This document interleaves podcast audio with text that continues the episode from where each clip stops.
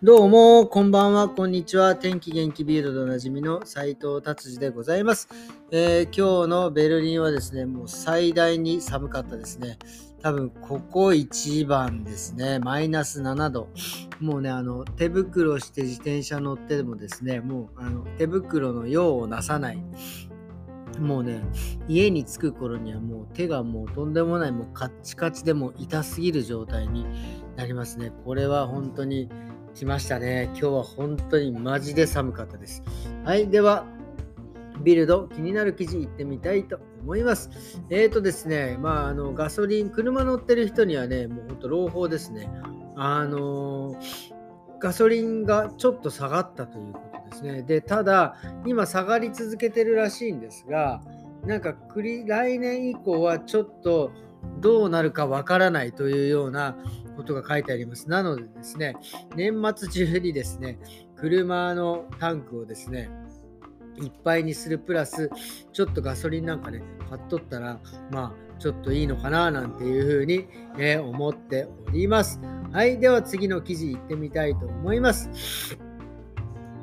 次はですね、えっ、ー、と、まあ、昨日ちょっと移民のお話をして、なんか昨日だか一昨日ね、移民の話して、まあちょっと政策が、えー、どうだったの？みたいな感じの話をしたんですが、あの、それがですね、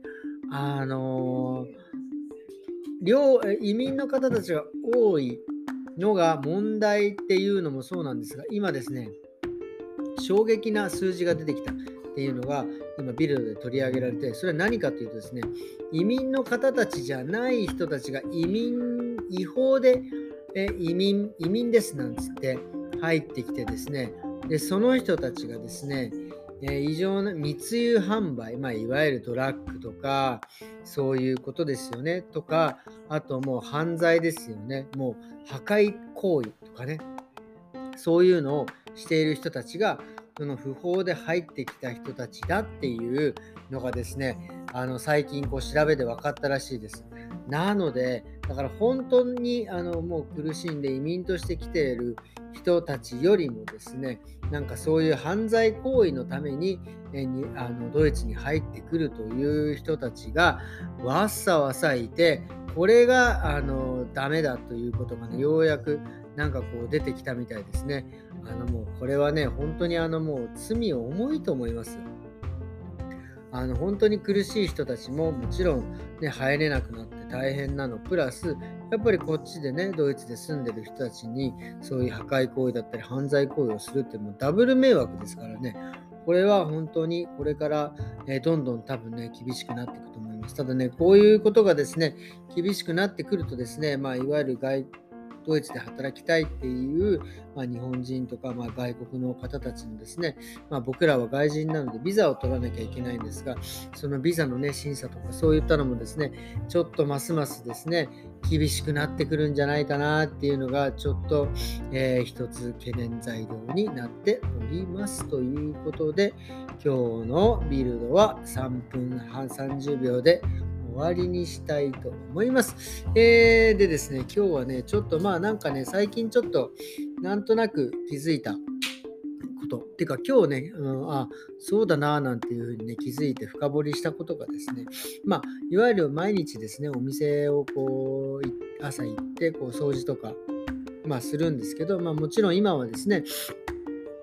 あのまあ、いわゆる美容師免許、利用師免許を持ってなくてもですね、えー、できる仕事っていうのは結構もううちはですね、えー、外の人にお願いする、まあ、バイトの人を雇ったりとかしてですね、なるだけその免許を持ってる子たちは免許を持っている仕事をするということに集中して、えー、行くという方針なのですね。まあなんか掃除とかね、タオル洗ったりとか、そうあの畳んだりとかっていうのは、まあなるだけですね、あのバイトの子にお願いして、まあでも僕はですね、それでもやっぱりまあ自分の店ですからね、毎日掃除をこうしているのですが、それをね、してて、まあ今日ね、なんとなく、えー、気づいて、まあなあまあ、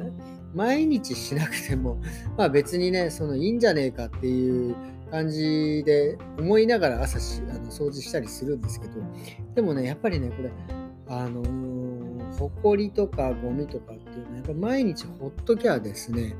あのまあ気づかないうちにどんどん溜まってって、まあ、で結局まあ1年に1回とか、まあ、1年に1回ってことはないけど、まあ、1ヶ月に1回、半年に1遍、じゃあ掃除がっつりやりますかって言った時にですね、相当ちゃんと掃除をちゃんとしなきゃいけない。それだったら毎日ほんと5分でも10分でもですね、まあそういう小さな埃を取ることによって、まあ、まとめてやらなくてもいいという、まあそれはまあ普通に物理的な話というか、に話で、でもですね、まあ、あとですね、まあ、その気づいたっていうのは結局さっきも言ったようにうちそのお掃除とかねいろいろこう、えー、そういうあの外の人外注でお願いしてるんですけどなんかねまあこれこれ掃除をねこれとこれしてこれいうふうにこういうふうにしてくださいっていう指示だけはしてるんですけどまああとはですね気がついたところはきれいに掃除しといてくださいなんていう、えー、注文の仕方をしてるんですけどあのですねこれ結構面白いのがその人によってですねまああの掃除あの気になるポイントが全然違うんだなっていうのがですねすごく面白いです。例えば僕が気になるところ。ここはやってもらいたいなっていうところはまあまあなんかそうまあでき適当って言ったら怒られるけどまあできてて。でもなんかパッと違うとこ見たらすっげえ綺麗になってる場所があったりとかして。結局それって多分掃除をする人とかも僕もそうだけどする人によってその気になるポイントが全然違うっていうのはすごい面白いなっていうのをですね、ここのところちょっとね、思います。まあ結局人間なんてね、あの完全ではない、まあ、完全っていうのはもう神様ぐらいしかいない、まあ、不完全、未完成でいるわけですからね、みんな足りないところを補いながらやっぱり生きていくわけでね、やっぱりその掃除なんかもですね、あの、できないとこ、できるところをですね、補いながらやっていくっていうのはですね、あ、そうなんだなってっていうことだなっていうのをですね、まあ、改めてですね、認識した。プラスですね、一つ、もう一つ思ったことがですね、あの例えばやっぱそうやって今言ったね未完成でみんな生きてますからあの不得意なところをねみんなで補いながら生きてるわけで、まあ、例えば、まあ、普通のね家庭においてもですよまあ、僕はこれちなみにしないですよ。しないですけど、まあ、例えば、あの靴下とかをですね、なんか脱ぎっぱなしにしとくとか、脱いだ服を脱ぎっぱなしにするとかっていうのはですね、まあ、もちろんね、それは、あの、その脱いだ人がやらなきゃいけないですよ、基本的には。ただね、やっぱりその、その忘れちゃったりとか、まあ、皆さんね、やっぱりそういう、なんて言うんですか、完璧ではないですから。もうついつい癖でそのまま脱ぎっぱなしにしちゃう。そしたらですね、逆あの気になる人がですね、それをあの片付けてあげればいいんですよ。でですね、その片付けた人にも、もうやっぱり足りないとこがあるわけですよ。それをまた今度靴下脱いだ人がそれを補えばいいんですよって、まあね、こういうふうにうまいこといけばですね、社会は成り立つし、家庭もですね、非常に円滑に回るというふうにね、ことなんですよ。なので、なので、結果、結果何が言いたいかっていうとですね、あの、まあ僕のですね、そういうね、もうなんかいつも怒られるところは許してちょうだいっていう 話でございます。多めに見てよという。で、その分ね、他のことでみんなカバーして、もうそうやって助け合って生きてんだからっていう ことですね。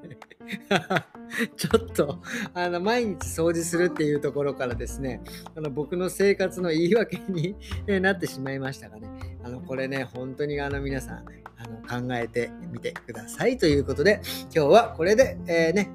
えー、終わりにしたいと思います、えー、それではですね、今日もありがとうございました。また明日。さようなら。